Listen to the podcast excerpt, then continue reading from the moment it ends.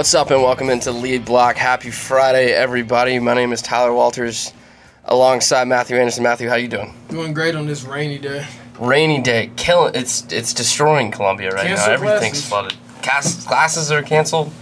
Uh, so you're done Yeah. for the day. That's got to be nice. I know, right? Um, got a very special guest in studio today. I would say the Lead Block's most loyal listener. uh, ben Franks. Ben's joining us. How you doing, Ben? What's up, man? Good to be here. Uh, we're going to be talking a little, do a little recruiting, a, a good bit of recruiting today since National Signing Day was, I guess the second National Signing Day was uh, yesterday, Wednesday. Uh, well, two days ago as you listen to this on Friday. But yeah, we'll get into a good bit of Texas recruiting with Ben. He's a big Texas fan. And we'll talk about some of the Big 12 for next year, which is something we don't we don't talk about the Big 12 too much. Nah. Uh, mostly SEC. Well, Let's get the venture out. I would say Big 12 is probably yours and mine favorite conference outside of the SEC as far as excitingness. Because we talk about the Big 12 a decent bit. Yeah, I don't really watch any of the other ones because uh, so far out missed the game stuff like that. Unless it's like whenever uh, Utah almost made it to the playoff. Yeah, like Big Big Ten's Big Ten's easily the second best conference. Like SEC is definitely one, and uh, Big Ten is definitely two. But then as far as exciting games, Big 12 is probably uh, number one. Um, points being scored. Yeah, right. I mean, I would say SEC, uh, Big 12, 1A, 1B, either way you want to put them. But we're going to start with this Jordan Burch thing. This thing has been blowing me. This thing is like it's so funny because it's like okay he signed. I think even the Spurs up show shout out to Chris Derling. I think his name is. Anyway, I saw it's like okay he's officially a Gamecock. And I'm like okay cool you know this that and the third. And then one thing I've been meaning hopefully it doesn't derail people, but a lot of times guys whenever they do National Signing Day, whenever they sign National of Intent, that's already signed and faxed to the office or Yep. whatever. And so they're just signing a piece of paper just for like ceremonial purposes. But the weird thing here is that he still has this uh, national letter of intent still has not been sent to uh, I guess the football department. Uh, no, so Jordan Burch, we've talked about Jordan Burch a few times now. If you if you don't remember, Jordan Burch is the number one recruit in the state of South Carolina. Yep. Uh, he is committed to on on the December signing day, December seventeenth, eighteenth, whatever that day was. He verbally committed to the University of South Carolina. Did not sign the national letter of intent. Um, basically, the national letter of intent for people who don't know just locks you into that school. Like you officially signed to that school, you are going to X school. Right. You know. Um, but you are you aren't con- considered an official commit until you sign that piece of paper. You, until then, you're a recruit. Uh, and from what we learned from Jordan Burch yesterday, or what happened at Hammond Hammond School, uh, so there's four or five guys that were signing with South Carolina. There's a lot of guys. There were, and there were probably what what would you say? Hammond probably had eight or nine guys signed with football programs yesterday, maybe more. Yeah, a lot of walk-ons and stuff, but still to be signed at Division One schools is big time. Yeah, and, and I mean Hammond's one of the biggest private school in the state, maybe the second biggest, but I, I know for a long time they were the biggest private school in the state. They have had just years and years of football success. I know at one point um, during my high school career, they had won like four or five straight SCISA 3A titles. Yeah. Uh, incredible talent in pretty much every sport. I mean, they just dominate everything as far as uh, the Independent School Association goes. Um, but yeah, so they have a few guys coming to Carolina. Alex Huntley, probably the second biggest outside of Jordan Burch, four-star guy. Uh, he's in the top ten for offensive or what guards, right, uh, in the nation according to 24/7. Um, he signs with South Carolina, and we're thinking we're getting. Huntley had said, and a few other guys had said in December, you know, it was some kind of Hammond rule where they don't sign until February. Yeah. So none of those guys could sign the national letter of intent until February anyway.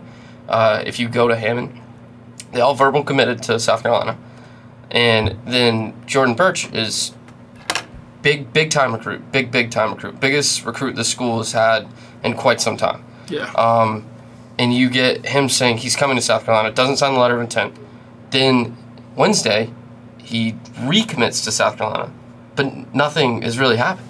He didn't sign the national letter of intent. South Carolina has, you got 25 spots you can sign. yeah. There are 24 signed. There is one guy left.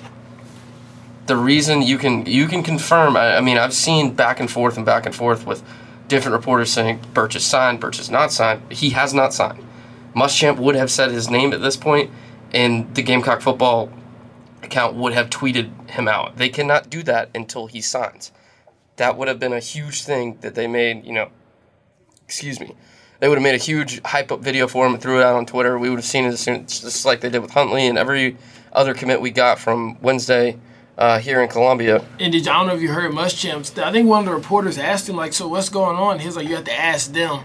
And I was like, "Oh, that's interesting." It's like you had to ask his camp, and I thought it was so weird because Muschamp was literally in the building for the national signing day because Yep. obviously his son goes to school there, and he's like, "Dude," and then the way he phrased it, uh, Burch, he said, "I'm going to school with my friends." Oh, what did he say? He's like, "I'm going to." I don't know his exact words, but his words were something along the I'm going to stay, or I'm going to go to school with my friends. But it's like so. Usually, you would say the University of South Carolina. Everybody like, you know, yay, cheer. But it was just like, this is odd. I'm Throws a South Carolina hat on, has a South Carolina tag on his name.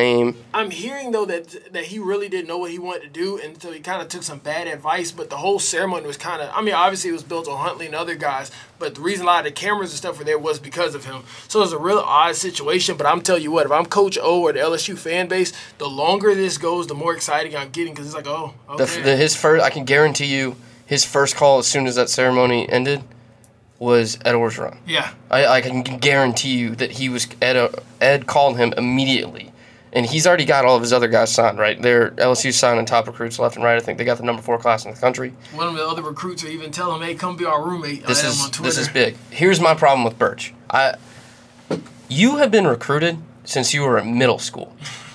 it is time to make a big decision. I mean, we uh, you sent me a clip earlier. Tom Luginbill talking about it this morning. I think on ESPN Upstate or ESPN Radio with Greg Yeah. McElroy um, on on Sirius, not Upstate.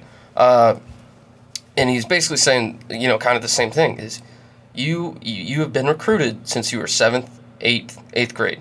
You have known this is not since September you've been being recruited, and you have to make this decision out of thin air. You have had years and years and years to make this decision, and for you to just kind of just keep telling fans that you're coming to their school without committing, you're just you're you're toying with them. And more importantly, you're kind of toying with it's disrespectful to the coaching staff. Either you want to come to South Carolina or you don't. Be straight up about it. But this extra two or three weeks in February is not going to change your mind. You know at this point. So make your decision, grow up, decide to be a man, either come to school at South Carolina or don't. But just say what your decision is. And it's I get I've heard a lot of outside pressure from people talking about his family, specifically his mom. Um, but you have to sit down with yourself at some point, look yourself in the mirror and say, do I want to stay here or do I want to go somewhere else? And it I mean that's a big decision to make at 18, but you are going to be one of the you are already one of the biggest stars in college football, especially in South Carolina, especially around the South Carolina football program, and you would be the same at LSU because you are such a talent. And you have been that big talent. You have been the best player on your football team your entire life. The pressure of being in the spotlight is nothing new to you. The spotlight's getting a little bigger, but it's time to make a decision. And that, to me, is the frustrating part to this thing because you know for so long where you're being recruited and you you have had plenty of time to make your decision. And if you just don't know yet, come out and say, you know what, I'm just not ready for it yet. I'm still thinking about it, and that's fine. That's odd. That would But if be. you don't want to sign that letter, like that says, uh, like to me, I like I'm not saying he's a bad kid or anything. I just, to me, it's like you can't trust his commitment because it doesn't mean anything because he won't sign. and it's putting a target on his back because now he's got a ball. Wherever he goes, you got a ball because now that you've put both these coaches after this, obviously since LSU don't feel like they're still making their way, I think they're a little bit more okay with it because they're like, okay, give them time, give them time. Because in, in my head, I picture it just like, okay, that uh, USC hat was on the table and it's like he put it on, but he just couldn't mouth the words that I'm going to USC, you know, get the paper signed, whatever the case yeah. may be. So it's like, okay, there's still some hesitation on there. I wonder how many calls he's getting from uh, Coach O and. Uh, Will Muschamp per day. I, I get the feel that Muschamp's about to be over this in a hurry, though. Here's the thing: if I'm, and this is what I was telling maybe Brendan about this yesterday. If I'm Coach O, and this if the situation is flipped, right, and South Carolina's the second team, Yeah. and this and Jordan Burch is from Baton Rouge and he went to school in Baton Rouge and all this stuff and they're trying to get it. If I'm Coach O, who just won a national championship, I, I, I call him up. I'm like, look, dude, you either want to come here or you don't. Offers on the table, sign it or don't. But I'm, I'm not calling you anymore. Like Yeah. I've had enough of it. Yeah. If you're Will Muschamp, you cannot do that. You don't like. You aren't going to go get someone else. This is a massive cr- recruit for your career. So you cannot, I'm sure it is driving him crazy. Yeah, yeah. Because you cannot tell this kid to screw off because he is going to be a big, big, this is your biggest statement of the offseason, Jordan Burch. He's going to be your biggest recruit since you got here. Like this is South Carolina has re recaptured the state, which we'll talk about in a minute. They have they are taking they have the best recruits from South Carolina in a school where the other big state school has won two national championships in the past four years. Yeah. South Carolina has out recruited Clemson in the state of South Carolina this year. That is massive. Now, does Clemson necessarily need all the recruits in South Carolina? No, but it- like you have defeated the, your rival school in recruiting in your own state where they have every advantage. One could This say a lot is weighing on that, and you need him, so you have to keep going along with whatever he wants. one could say whenever Spurrier was doing really great here, that, that that's one thing he was able to accomplish. That was the formula. Was winning the state. So it's like the formula's intact here. I have the kid with the hat on, but he just won't say it. Yes, I'm sure that coaching staff is going crazy. And also, one thing kind of interesting: USC does play LSU next season in Baton Rouge, so he'll be on the field. The question is what colors he'll be wearing. Look, if you're a South Carolina fan and this kid commits to LSU, you have don't go in his DMs and wish him death threats, but you have every every every reason to hate him as a player. I'm glad you went ahead to and hate him as a not player. do that. Yeah, don't. I um, mean, there's no reason to like tell the kid you're gonna kill him. I mean, that's don't. You don't need to say anything about his mom or his or you know his girlfriend if he has one or his brother, sister, whatever. You don't need to say anything about anyone himself. But it is completely fair to boo the crap out of this kid if you see him and he doesn't come here because he has strung you along for so long now, and if he flips. Like it, it is gonna is really it's gonna hurt your recruiting class that South Carolina has here, and he's just guy like you're just he's just playing with you. Yeah, it's kind of put your fans on an emotional roller coaster. It'd be interesting Absolutely. if that game would have been in Columbia because then it'd be like you literally have to come Oh, here. he would get destroyed. And then also, I, I was I was thinking it's kind of crazy how like how crazy some fans are. I forgot what player it was that decommitted from a school. And then this one of the fans goes, you know, you only one torn ACL for like a career any injury. Was it, And it it's- said Xavier Thomas? It, it might be, but it's like these people are ruthless. And then you go to their bio and it's like not a picture of like a cartoon or something. It's like really, bro. Yeah. But this is, the, I guess one could say for him, this is. He's finally real. Maybe he's always known, but he's realizing how serious of a matter recruiting is. It's like this is Better not no figure it out. And it's crazy that he's literally in Columbia. So like he's feeling the heat. You go to the gas station. yeah. Oh, dude, what are you doing? You playing around with us? Like this is a real thing, and he's like right in the middle of it. So I, I think that would make it extremely hard to go the other way too, because it's like you literally live in the city and the state of the college program. You'd be kind of decommitting from. I guess. Yeah, see, like, I'll, this is the last thing I'll say about Burch. Like, it's, and I kind of said it a minute ago, you have known for so long what college football is about.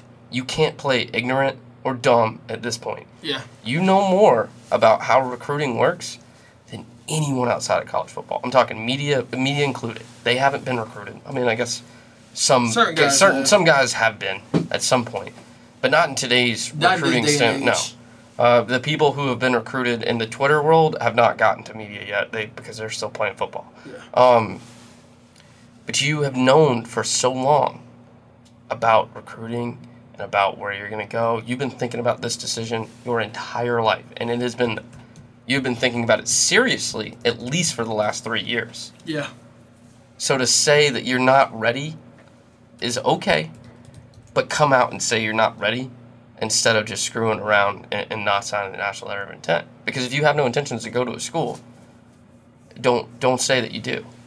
That would be my. And I'm telling you, is if you're a South Carolina fan, you should be. I, there is a lot of stuff happening on Twitter right now between Gamecock fans who are so sure that he's coming here. He is. He is not for sure coming here. yeah.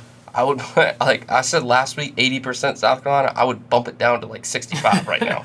Yeah, I'm almost at like a probably like a 52 and a 48. Yeah, I don't know. And also one thing to consider because I remember Jadeveon Clowney, whenever he decided to come to USC, it was like April, Marchish, right? It was, he pushed it back. Well, Clowney also had some academic issues where he couldn't get out of.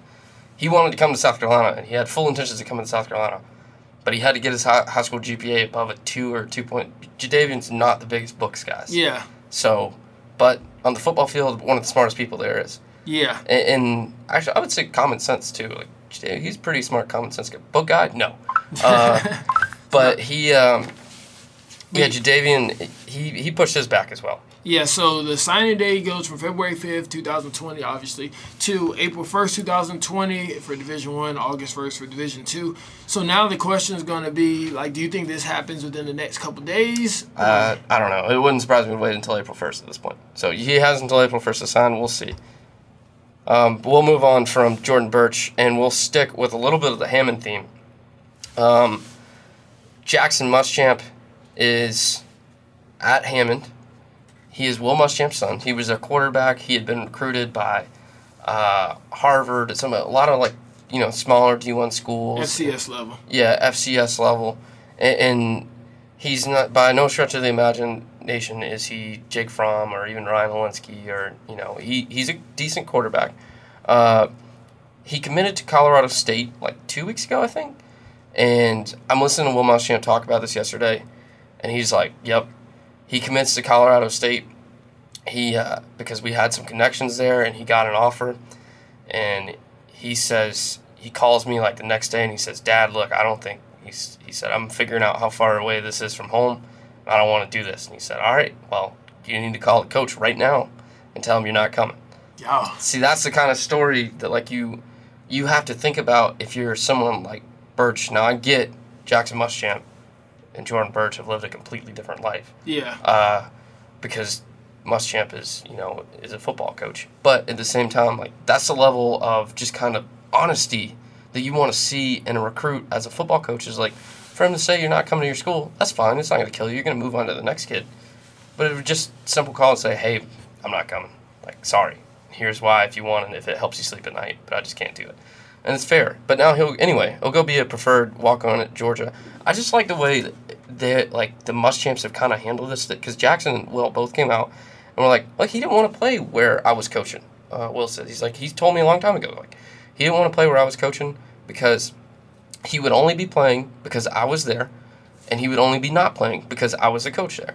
And he said, you know what, I 100% agree with you. Wherever you want to go, you can go. I'll support you 100%. Um, so it was never going to be Jackson Muschamp, South Carolina. And I'm not saying that South Carolina's missing out on a five-star recruit here, but it, it's I just kind of like how they handled it, and it was a cool story to where Jackson was like, I don't want to go be under your wing in South Carolina for the next four years and, and just have everyone think that I'm only there because you're there. Yeah, especially with him getting the preferred walk-on role, it'd be like, oh yeah, literally, you're just there because that's a lot of times what a lot of people don't like about the Clemson program with Dabo and his sons playing Yep. on the team. But yeah, so go uh, under to a different program, probably have some success, probably as a matter of fact beat your dad uh, for some SEC East clowns. I mean, it would be cool to see in two or three years if Jackson Muschamp gets to take the field and him and Will Muschamp actually gets to play each other. Because right now, I would say with the recruiting class, Georgia's rolling the number one recruiting class in the nation. Jackson Muschamp is probably never going to see the field at, at, at this unless he makes some serious improvements because the guys he has above him are just immensely talented. Yeah, and I also I was also gonna say. I watched Jackson play because obviously he plays the skis level. The talent isn't the best. And I saw them play AC Flora, and the only passes he really completed were to uh, Burch at receiver. So I was like, this is a little bit less than I was expecting. Then they played that top team out of is are they out of Michigan? I, I'm not Early sure in the year in high you. I school do remember rankings. them playing a, a top team. And he threw a lot of interceptions. So I was like, so it kind of showed me like he wasn't on that level necessarily. But I'm sure there's plenty of good coaching at Georgia. So he'll probably start as a scout team guy, just kind of Yeah, he'll probably play scout team and just have a fun like college career, like college life, and be like, yeah, I'm Will Muschamp's kid, but I chose to go to Georgia anyway. Um, the bars are but great. yeah, I mean, I'm too. sure Will threw a few jabs at him the other day and was like, I mean, yeah, you're gonna go there. They just lost to us this year. I mean, you're never gonna win. Kirby sucks, so Yeah. I, that'll be. I mean, it'll be fun to hear about the if Muschamp stays at South Carolina. It'll be kind of cool story going down the road where you talk about like on game week. Will Muschamp will get asked about it ten times by the media and he'll get pissed off about it eventually. Uh, so something something fun will come out of that. But back to South Carolina.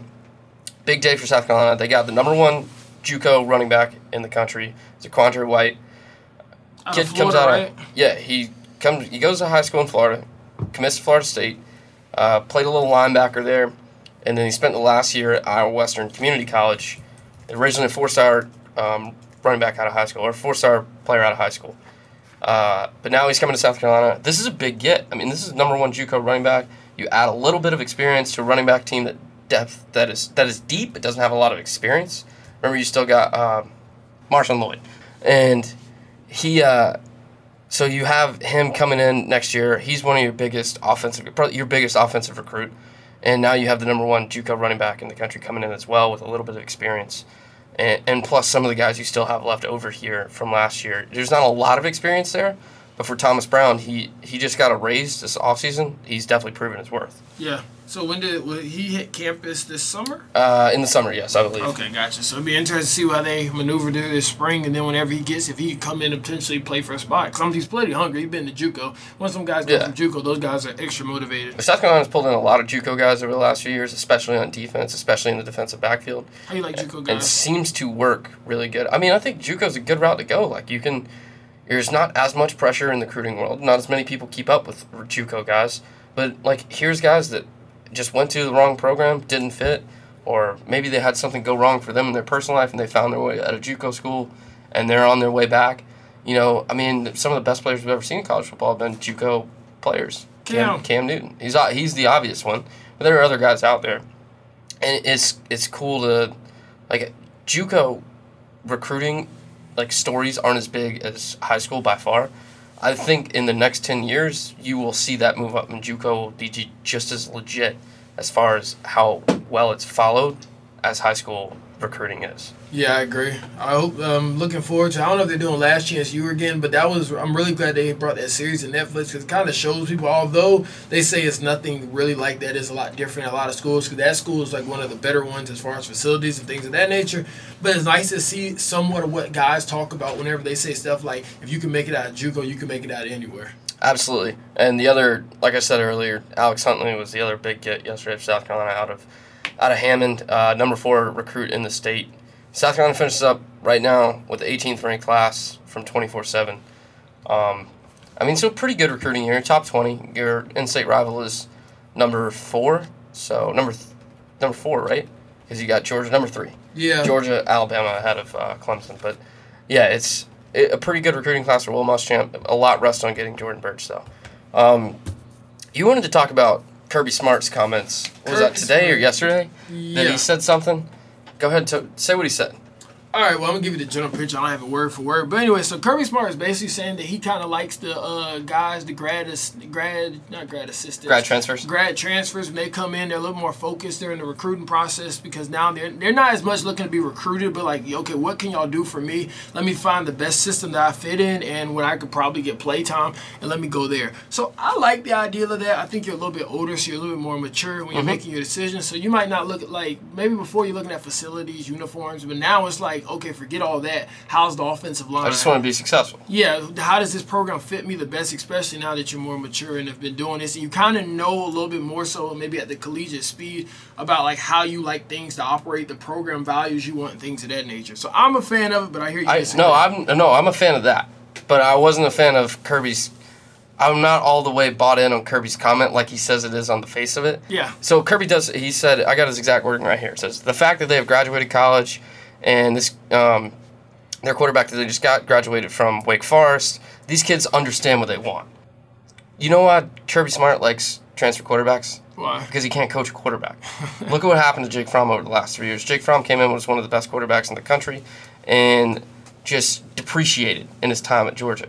Uh, someone could say the same about some of the quarterbacks we've seen here in South Carolina over the last few years. Defensive quarter coaches have got to figure out a way in the SEC to find someone who knows how to coach a quarterback, because quarterback value at Georgia is depreciating like crazy. You, you had Eason transfer out, you had Fields transfer out. Like you've got to find someone, and they don't want like they can go get a grad transfer because we have this whole new transfer market thing. It's just like black, Transfer portal. black market recruiting. Basically, it's like logging onto the dark web and that you get your recruits there instead of off of Amazon. Yeah. It's it's a great place to find recruits, but for Kirby to sit there and preach like, yeah, I like these guys because they kind of know what they want and they want to find something that works for them. No, dude, you just want someone that someone else has already coached because you don't have to coach them. Then you can just plug into your scheme because you can't coach a quarterback. That was my that was what I was saying earlier. We were kind of talking back and forth on Twitter about this.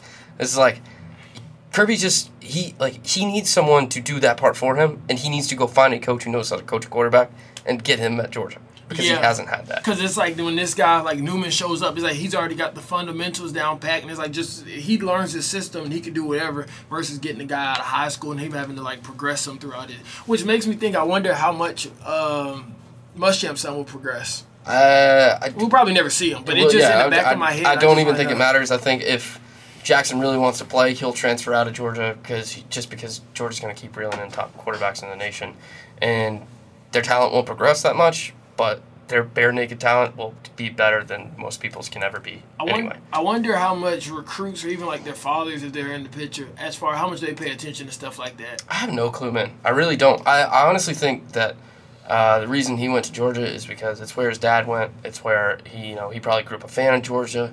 Um, both, I mean, both his parents went there, and he just wanted to go beat Georgia, whether it meant him playing football or not. And he chose to go be there. That's that's kind of what I think would happen with Jackson but yeah, it's like Kirby just saying that he likes guys because they're already. Co- he's, basically just saying, look, this guy's already coached up. I don't have to coach him. Good because I'm not good at coaching quarterbacks. Here we go. Let's plug him in. Not the, all this crap about how they've already graduated college and they're more mature. I mean, all of those things are true, but that's not the real reason he wants transfer quarterbacks. Uh, and uh, as we keep going on and on with the years, Georgia, uh, Kirby at Georgia, I like to like Kirby less and less because he just he he hasn't been able to get it done. And if you look at any of his football teams, he should already at least have one national championship. Like it shouldn't be a question. But he's he's not like he can't beat Nick Saban, and it's in his head. And I don't think he'll ever beat Nick Saban. And if he does, he'll lose the next week to someone else. So we'll find out this year because Georgia does play Alabama in the regular season, like how real they are. But it, it's just I, I don't think Kirby is going to win a national championship at Georgia because if you watch the way he coaches on offense, he's so scared to let players play football. And Newman is a really good quarterback. He was airing it out even at Wake Forest. So it's gonna be like it's gonna be kind of obvious this year. It's like if he has that kind of success. Although Wake Forest competition is probably uh, but they do have good, nice targets, and the guy can make those guys look good. So it'll be interesting to see what Newman can do at UGA and SEC East. Absolutely. All right, we're done with that. We're gonna get into it with Ben now on, on a little bit of Texas talk. Talk a little Texas recruiting. Talk a little Big Twelve. Uh, so Texas this year rolls in the number nine as of right now. Uh, so we're at the almost final rankings of recruiting classes. The number nine class in twenty four seven. All right, so your top recruit out of Texas this year, I'd say Bijan Robinson, coming out of this class, committed in December. Five star, number one running back in the country, Tucson, Arizona. Offers Texas, Southern Cal, Arizona, Ohio State, Alabama.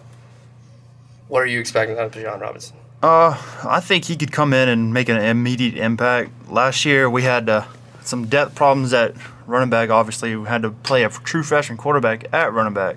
Yeah. He did. He did pretty good for his situation, but obviously that's not what you want. That's not your ideal situation. No, I mean Texas obviously needs to make big splashes in. I mean all facets of the game, right? Last year they come out, they preach DBU. Joe Burrow throws up 40, po- 40 something points on him. Oh yeah, Um, I think you heard enough about that from me over the last six months or so. definitely. But it, and then you just have struggle after struggle after struggle down this down the stretch where their defense can't get right and their offense can't get right and Sam Ehlinger sucks and he just can't figure it out. Here's a kid his freshman year we thought he was going to be the next you know Colt McCoy and now he's looking like I don't know like Case McCoy. yeah it yeah, yeah. That's a good basically. So you pull in Robinson, and as far as recruiting goes, your other one of your other big recruits is a quarterback. As we're getting on Sam Ehlinger, you get the number two and number three dual threat running back or quarterbacks in the nation. Hudson Card is in. He's already in Texas. He's already he's so he's going to be playing spring ball. An early and early four star guy, number seven recruit from the state of Texas. Officers from Texas, Bama, Arkansas, Arizona, Arizona State. Hudson Card, is he gonna? I I don't think he's gonna play this year. Honestly, I think you're gonna see Sam Ehlinger for 12, 13, 14 games, how many ever they play. Yeah, I believe Sam will start majority of the season unless something he plays really awful or injury or anything. His backup Casey Thompson, I believe, is very talented, and I remember him from the spring game. He seems like he has a lot more arm talent than Sam, but I think Tom Herman tends, tends to go with his more experienced guy that knows the offense, that knows the big game situation, over more so the talent. Do you think Tom things. Herman has the balls to throw in Hudson Carter? no? Because I don't. No, Yeah, I don't think so either. Because I believe his job is on the line, so he wants to go with the experienced hand that can knows how to react from mistakes and can overcome the when they're in an underdog situation, how to overcome that type of situation. Wait, so do you so you believe that Tom Herman might be on the hot seat in Austin? Yes. I'm with you. I you love Tom Herman. I know you love Tom Herman. I I like Tom Herman coming out of Houston a lot, but Tom Herman's first first two years in Texas didn't treat me so well. Okay. So well, it's, I guess his, after his second year was pretty good, right? They won the Sugar Bowl. They beat Georgia. His, Yeah. His third year has not been very good. Or No. Was not very good at all. And I think now you are looking at the end of Tom Herman's days at Texas, unless he can figure out a way to win nine or ten games this year. That is a hard thing to do at Texas. It seems like this is a tough job. Like obviously everybody, you know, you want the job, you have a lot of money, the facilities and all the things of that nature. But to actually get that program turned around, did you see that thing Tom Herman was doing when he first got to uh, Texas as far as like the hot dogs for the players that weren't very good and stuff like that? He was doing a lot of things like that. Yeah. Psycho, psycho, how do you say psycho? Psychological. There you go. To get them to like understand, like, okay, this is how things are going to be done, and uh, if you want to join this group, you have to put in extra work or whatever the case may be. Yeah. Yeah, I mean, I just don't think. Do you think Tom Herman's the right guy moving forward? I believe he is now. Whether or not he has the time to kind of work out the kinks, I don't think that's a different think question. I think with the way college football is going, with you know, you saw Kirby in his first year, how quickly Saban turned around, or even LSU situation where Joe Brady came in in one year and changed the whole program pretty much. Yeah, People want immediate results, and when you have the history that Texas does, and the way that their fans are kind of brought up and thinking we're the elite program of college football, we need to win now. they're not even the elite program of the state anymore. That's debatable. I, this year, I'll tell you. All right, I got this written down because I knew you were gonna hate that comment. It's very debatable. This year, you were Texas has not been the elitist program in the state. I think you have two programs that are better than you in, in the state of Texas. At least two. Maybe SMU's better. Texas A&M is the number one recruiting te- uh, recruited Texas better than anyone else. Texas A&M this year they pulled they signed so uh, Texas signs the number one running back in the country. yeah. Texas A&M. Listen to this. Signs number one. All of these are commits. Number one wide receiver in Texas. Number one DB in Texas. Number one quarterback in Texas. Number one defensive end in Florida. Number one linebacker in Louisiana. Number one defensive tackle in Mississippi. Number one linebacker in Missouri. Number one defensive end in New Jersey. God. Number one defensive tackle in New Jersey. Number one wide receiver in North Carolina. Number one DB in Illinois. Number one offensive lineman in Arkansas.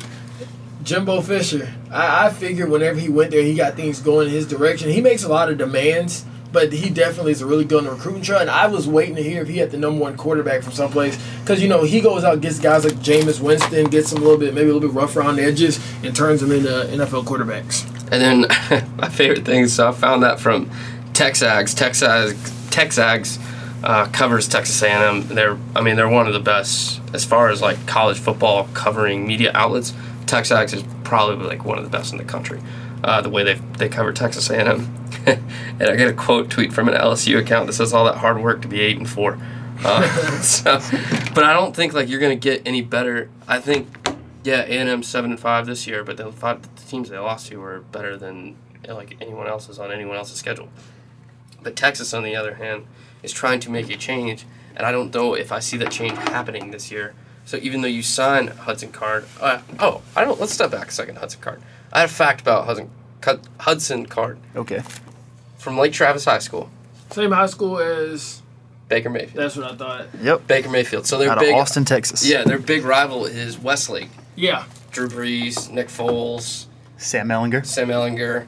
Uh, there's like four or five other guys. You can. There's an article I found today. If you type in maybe Lake Travis alumni on Google, you can find an article from some Texas newspaper, um, and you can see the best like players that have come out of that rivalry. Uh, They're like Lake Travis and Westlake are the biggest rival, like in that area. They're each other's biggest rival. Um, and the list of like NFL talent on that article is ridiculous. couple things. One, I mean, think about it. You could be looking at the backup, could be the next Baker Mayfield, because that's how he came out. And then, secondly, I, especially in this day and age, wherever everybody's fathers are trying to get your sons in, you, do the quarterback training from the time you're not time you're born, like five years old, all the way to high school. It's like you are probably trying to move, maybe potentially to, uh, or at least transfer your students into that school, just so because of, I think they have really nice facilities, I'm sure. And not to mention, it's like the coaching and stuff. Like they see these guys on Saturdays, it's like that's the school that got them there. Yeah. And it's consistent. Like you're seeing multiple cases of it. Who's the other kid you're telling me telling me about? Ja'Quinden Jackson. He's more of a traditional dual threat quarterback where his main talent level is running the ball more so than throwing the ball. I believe Hudson Card's more of a throwing quarterback, even though he's listed as a dual threat. Yeah. But Ja'Quinden Jackson, very talented running the ball, but he tore an ACL back in December in the playoffs.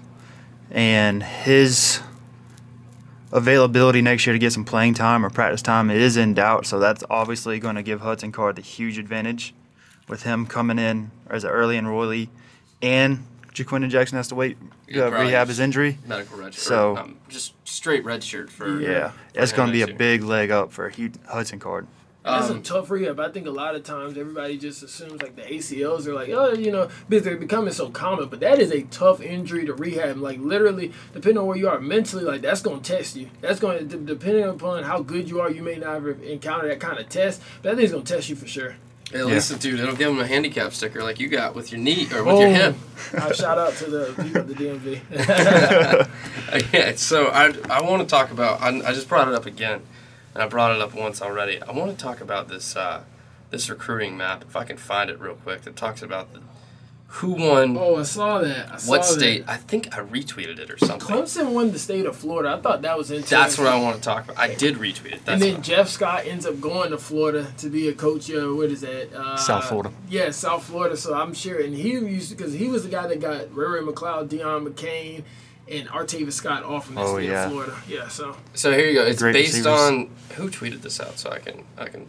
Alex Kirshner at Alex underscore Kirshner tweets out this map. It's 2020's best recruiting team in every state. So it's the team that best recruits each state, uh, based on the top rated players signed in each state, or signed in each school, per 24/7 Sports Composite, which is I believe to be the best recruiting outlet. You get the weird ones. Texas. Texas A&M recruited best, which we just kind of went over, and South Carolina is owned by South Carolina. yeah. Clemson owning Florida is just abysmal to me. like the fact that you have Florida and Florida State and Miami and even South Florida and UCF and Clemson is the number one recruiter of talent in your state Yeah. is crazy. Yeah, I heard this thing that Dabo Swinney does. They consider, like, obviously not for financial reasons, but they consider North Carolina and Georgia as the state of South Carolina, like as their like their pipeline states. So I thought that was kind of weird. So like when they recruit those schools, they kind of consider those all in one bubble. But yeah, that's actually that's that's crazy for Clemson. It's like we're gonna go in there, we're gonna turn uh, this state's colors orange. They're also uh, they own the state of Maryland too. So is that yeah that's Maryland. Um, they got Maryland as well, which is. I mean, like the, for them to be able to control Florida and not their own state is crazy, but that's just like Clemson's able to walk into Florida, the state of Florida. And I get FSU is down and has been down for a while, but Dan Mullen should be out recruiting Dabo Swinney in his own backyard. Yeah, I feel like Clemson's owned Florida for a while now. But like, I mean, yeah, they kind of have, but like, it's just, a, co- I think it's like a perfect combination of Florida being down for a few years, Florida State being down for a few years, and Miami is just gonna suck for the like, the rest of that school's existence. Like Ed Reed is not gonna save them, and like you you do have UCF like rising up, but they're not stealing athletes away from Clemson or Alabama or, any- or Florida, even Florida or FSU. But Um, Clemson kind of built their foundation of what they have now on Florida athletes. You think C.J. Spiller, Yep, Florida, Sammy Watkins, Florida. those two guys came from Florida, and those were huge parts on getting them where they are now. And CJ Spiller, they just got him a nice house out by the lake. He, he, he walked on up from Florida. But then you got so like the biggest things is you don't see a lot of. I'm looking at this map. Georgia's Georgia owns Nevada, which is weird. Arizona State owns California this year in recruiting. that is embarrassing. That is should be embarrassing to every school in the Pac-12, other than Colorado and the you know the bottom of the barrel. I'm not too sure that uh, what's the Pete Carroll didn't get on the phone and cuss him out. Like that is crazy to me. Because you know back whenever he was coaching there, and for a large portion of I guess history, California has been owned by the University of, South, of Southern Cal, and so the fact that Arizona State Herman, is that Herm, Herm- Herm, Herm- Herm, Herm baby, Edwards is coming to California and he's alerting the troops. So they got to get that together out there in Southern Cal. Uh, And not just them, UCLA with uh, Chip Kelly, or you can even go. uh, Who's the coach at Cal Berkeley these days? Uh, God knows. So, I mean, maybe they should bring back uh, Marshawn Lynch. Yeah, I want to say uh, it's an air raid guy. Because for a while there, you know, you had DeSean Jacksons and uh, even at Cal Berkeley, you had DeSean Jackson, Aaron Rodgers, even though he came from a JUCO, and Marshawn Lynch. It's like, what are the schools in California doing out there? It's too much. Cal's service. good every eight to nine years. Yeah. and or I would say eight to twelve years. They're they're good once every, year, and they were a pretty, pretty decent team last year, but they like they're just never gonna recruit. Like Chip Kelly is at UCLA. Yeah. Southern Cal recruits itself. Stanford, Oregon, like any any of those schools, and you are all getting beat. Oregon. Like Oregon always recruits. Like if you're on the Pac, you're in the Pac-12. You're recruiting the state of California.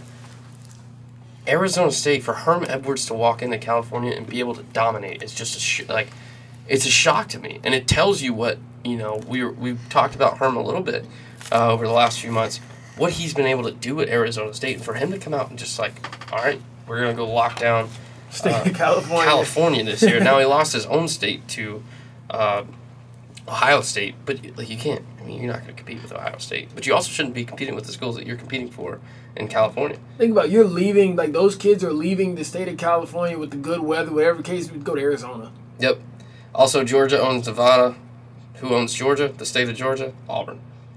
So, Auburn. I mean, Auburn is, for all intents and purposes, Eastern Alabama and Georgia from, like, is basically Georgia. Like, all of that is just one big state.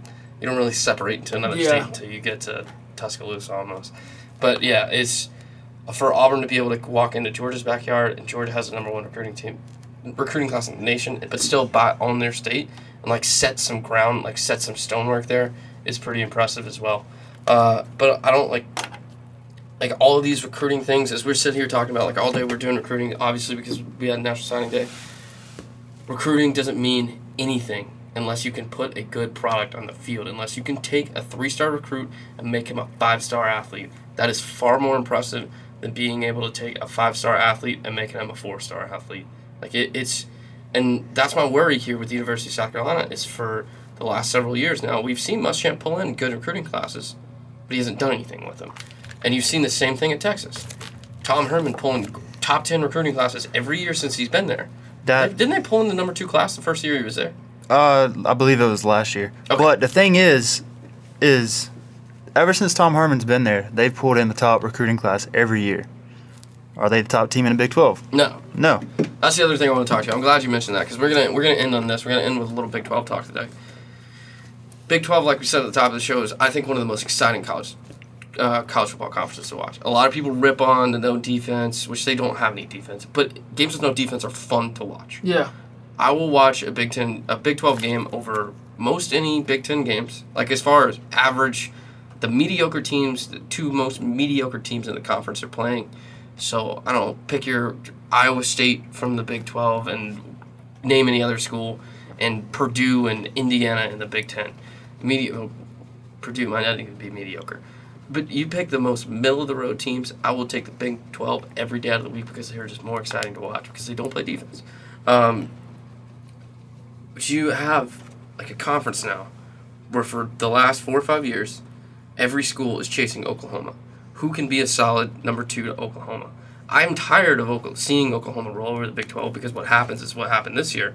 Every year, is Oklahoma gets to the college football playoff and they get beaten down. Other than the year that they, they lost to Georgia in the Rose Bowl by two or three points, it's it's every year, and Oklahoma cannot find a legitimate competitor until now. When Baylor in this past year found a legitimate competitor for the Big 12. Yeah. Um, go ahead, Matthew. What No, I was about gonna say? say, we're talking about they can't find a way to get it done, and that is with Heisman Trophy candidates and Heisman Trophy winners. So it almost makes you wonder who'd be able to get the job done. I'm interested to see who Oklahoma's starting quarterback is going to be this year. Uh, I think it's that a lot of people speak very highly on Spencer Rattler. You Yeah, Spencer it's- Rattler's Yeah, be I believe it'll be Rattler. Yeah, because they didn't bring in anybody off the grad transfer, did they? No. No. First year, and Spencer Rattler's the first like homegrown quarterback since it feels like Sam Bradford. It's been He's forever since. very highly rated too. I believe he was top five quarterback coming out of high school. He uh, he played in the Adidas All American game with Hilinski. Oh, did yeah, he? Yeah. yeah. Okay. How I never. did you did you watch the game? Yeah, I watched it. How did you see? Yeah, he loo- he looked good. I think he's got some promise. Uh, he came in at the end of the LSU game, I believe, didn't he? I don't know. I think- I didn't watch yeah, he did. He I did. didn't he watch did, the end did, either. Yeah, Jalen Hurts came out for a little bit. He I mean, def- LSU was probably playing. I don't know, four personnel by then. Walk ons. Yeah. And he definitely had the con- he definitely has that confidence. Even in the backup role, I'm like, yeah, he definitely has the confidence now. He needs opportunity. He'll get plenty of opportunity this spring. Absolutely. All right, so let's get a Big 12. I'll give you my predictions for the Big 12 next year, and you give me yours, because we haven't really talked about this yet. But uh, since we got you here, I'm I'm guessing Big 12, Oklahoma's still going to finish first. The only team to actually challenge them is going to be Baylor. I do, I do not think Texas is going to challenge them next year. I think Texas is going to win nine games, maybe 10, but they're not going to beat Oklahoma. They might beat Baylor, but they're not beating Oklahoma. I just don't think they can. I, I don't think that they're over that hill yet. And I thought they were this past year after they went and beat Georgia in the Sugar Bowl, which Georgia doesn't care about playing the Sugar Bowl. It's Texas' big win in like ten years, but like they can't beat. Like I don't. I don't think they're over that hill yet. What you got? I believe Oklahoma will more than likely come out on top because they have the coaching advantage with Lincoln Riley and his unbeatable system. But I believe Big Twelve unbeatable system. It's been beaten by the SEC, everyone else for the last. Yes, unbeatable in the Big 12. But I believe Texas will come in at number two because they have returning head coach, returning quarterback. Hopefully, they'll be able to stay healthy on defense this year. If they had all that last year, they more than likely would have beat Baylor. Baylor's losing Matt Rhule, who Yeah, but they're getting Dave Aranda. Matt Rhule was the guy that all NFL teams almost wanted this year. Yeah, but like. This Dave is what I wanna Aranda- I wanted to talk about Baylor with you because I know we see it different. Three I- I quarters know of the you year. can't tell me you don't love Dave Aranda because I know you do. Three quarters of the year, Dave Aranda's defense was not very good. I would say. I wouldn't say a full three. I would say two thirds. I would say sixty percent. Sixty-six percentile. Yeah, That's fair, but, but when his defense needed to be, they didn't let up any points. Like they didn't give up anything after the Ole Miss game. They didn't give up crap. They give up crap to Texas A&M. They give up anything to Georgia. They didn't give up anything to Oklahoma until the fourth quarter when they mm. had the walk when they had the, the Tyler Walters of the world playing in in LSU uniforms and on defense. And I mean they they held Trevor. They made Trevor Lawrence suck. Trevor Lawrence looked terrible. that is very true. Very so good. those point. last five or six games, Dave Aranda's defense was the best defense in the country, and no one saw it until after the Clemson game. I'm th- sitting here halfway through the game, and I'm like, oh, I guess LSU's pretty good at defense. Yeah. But they had, a, I mean, me and Matthew talked about their their defensive backfield several times at the end of the season. Like it, it's it took him a while to get it going, but it, once he did, he did. I think the way Matt Rhule, the way he had success at Baylor was not more so his X's and O's is that he's a great leader and can get the guys to buy in Yeah. and perform well for him, kind of like the way Dabo does things. Yeah. I mean, like I think Dave was Aranda, Dave Aranda just doesn't seem like a big, you know, let's rally this team together. No, he does not. He seems like they're all getting hyped up in the locker room. He's standing outside. Yeah. All right, guys, y'all ready to go? I'm hitting the booth. Like, yeah. Do you think he'll be on Yeah. the field? Or do you think he'll be? uh Well, no, he's the Well, head yeah, coach. he's the now. head Yeah, he'll be on the on field. Yeah, I'm still thinking he's the coordinator. Y'all So, have yeah. convinced me. I'm going with Baylor. I I mean I'm I'm I'm a, I'm riding Baylor next year. I really think Baylor's going to be good. Do I think they're going to be as good as they were this year? No. They, no, they probably do lose a game early, and you don't see a seven and zero Baylor. You don't see an eight and zero Baylor. You don't see undefeated Baylor against undefeated Oklahoma. That's not going to happen. And I think, like I said, I mean, I think Texas can beat Baylor, but I don't, and I don't know when Texas plays Baylor, but I don't see Texas being able to challenge Oklahoma like Baylor will challenge Oklahoma because Baylor actually plays defense, and Texas is trying to play defense, but they are not there yet. And I don't think this offseason is going to get them there. And they're bringing in a lot of new coaches this year for yeah, Texas. like, and you're never going to be like first year new coaches. Like first year head coach, you can change a lot. First year, a lot of defensive coordinators. The reason we're all, you know, kissing Joe Brady's ass this year is because he's the only person to ever turn around a program that fast as an offensive coordinator standpoint. Yeah, Like it, like it's, it does that does not happen. Defensive coordinators don't change stuff like that. The only other person I know that can get wins that quickly probably is uh, Urban Meyer. Urban Meyer comes into programs and immediately. But as a head coach. Yeah, yeah, definitely. Like it, that's what I'm saying. As a court, like coordinators don't change anything. And I'm thinking that's what you're worried. That's what you're going to see at Texas, is you have got to take two years to see a change from coordinator down. And I don't think Tom Herman's going to last another year. But the new coordinators coming in Texas also doesn't have the talent to work with that Joe Brady had. He has first round talent uh, everywhere on that team. Yeah, but like I also like that's why I don't, don't think that's what will always be to me. You cannot, you will not be able to tell me Texas is back until Texas is the number one team in their state, and frankly, they just are not.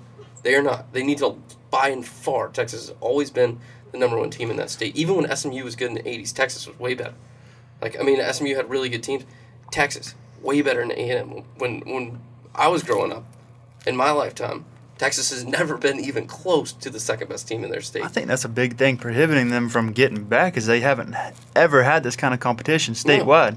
You look at Tech; they even got a, a little leeway in recruiting with Mahomes. Yeah, Yeah. I mean they do now. Yeah. Yeah, absolutely. I, I think they said I forgot what it was the stat, but also one thing I want to ask you real quick: Who do you think replaces Collin Johnson for y'all? Oh man, that's gonna be tough. We're losing Collin Johnson this year and Devin Duvernay. Um, the most the receiver I'm most excited about is a guy named Jake Smith. He reminds me a ton of Jordan Shipley Okay. back in the Colt Shipley McCoy, was sick. back in the Shipley Colt was. McCoy days. Yeah, yeah, yeah. He's more of a slot guy, kind of like Julian Edelman, those type, or Danny Amendola, those type of guys. Explosive What? play guys. That's what I Yeah. was talking about. with He's Deebo. got- he's got some good slot- they're moves. Not, like to me, slot receivers don't exist anymore. Like they're dying out. Now you just have explosive play guys because Deebo's not lining up in the slot every down. Yeah. Like he's lining up out wide. But Tom Herman has historically had the big guys that are possession receivers. Because Yeah. look who we had at Ohio Ohio State. State: Michael Thomas and Ezekiel. Ezekiel Elliott's not a wide receiver, but he's that big time talent. But Michael Thomas is a big receiver that can go up and be physical and get the ball. Yeah. that he did against Alabama whenever Ohio State won a championship.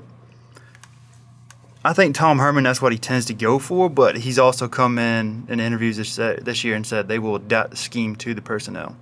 So I think he's more more than willing to, you know, maybe play the screen games or, you know, find short routes to get his guys in the space where they can make some moves and get an open field. Yeah, that's im- and that's important because they, that's what they were saying about Nick Saban. You have to be able to adapt to your talent. But last thing I want to say real quickly uh, is Clemson offensive coordinator Elliott Tony Elliott. Tony Elliott. Boom, he's making he's now the highest paid offensive coordinator. He'll make 1.6 million after this year. He'll make 1.7 million annually.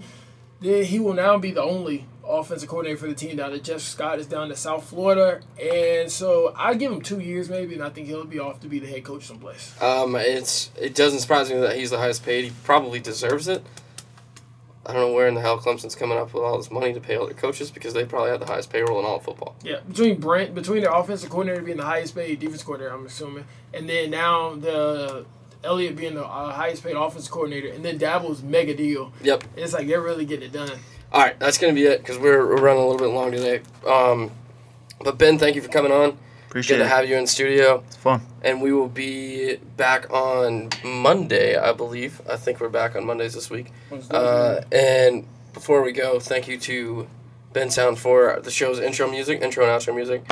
Also, go follow Lead Block on Instagram and Twitter at Lee underscore Block.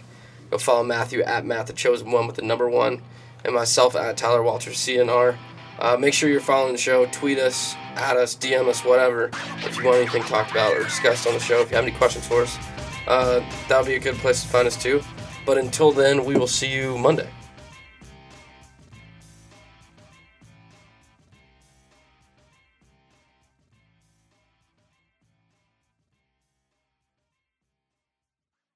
This podcast is part of the Garnet Media Group podcast network. Garnet Media Group is a partnership between student run media outlets at the University of South Carolina. Find out more about Garnet Media Group's podcast and other student work on garnetmedia.org.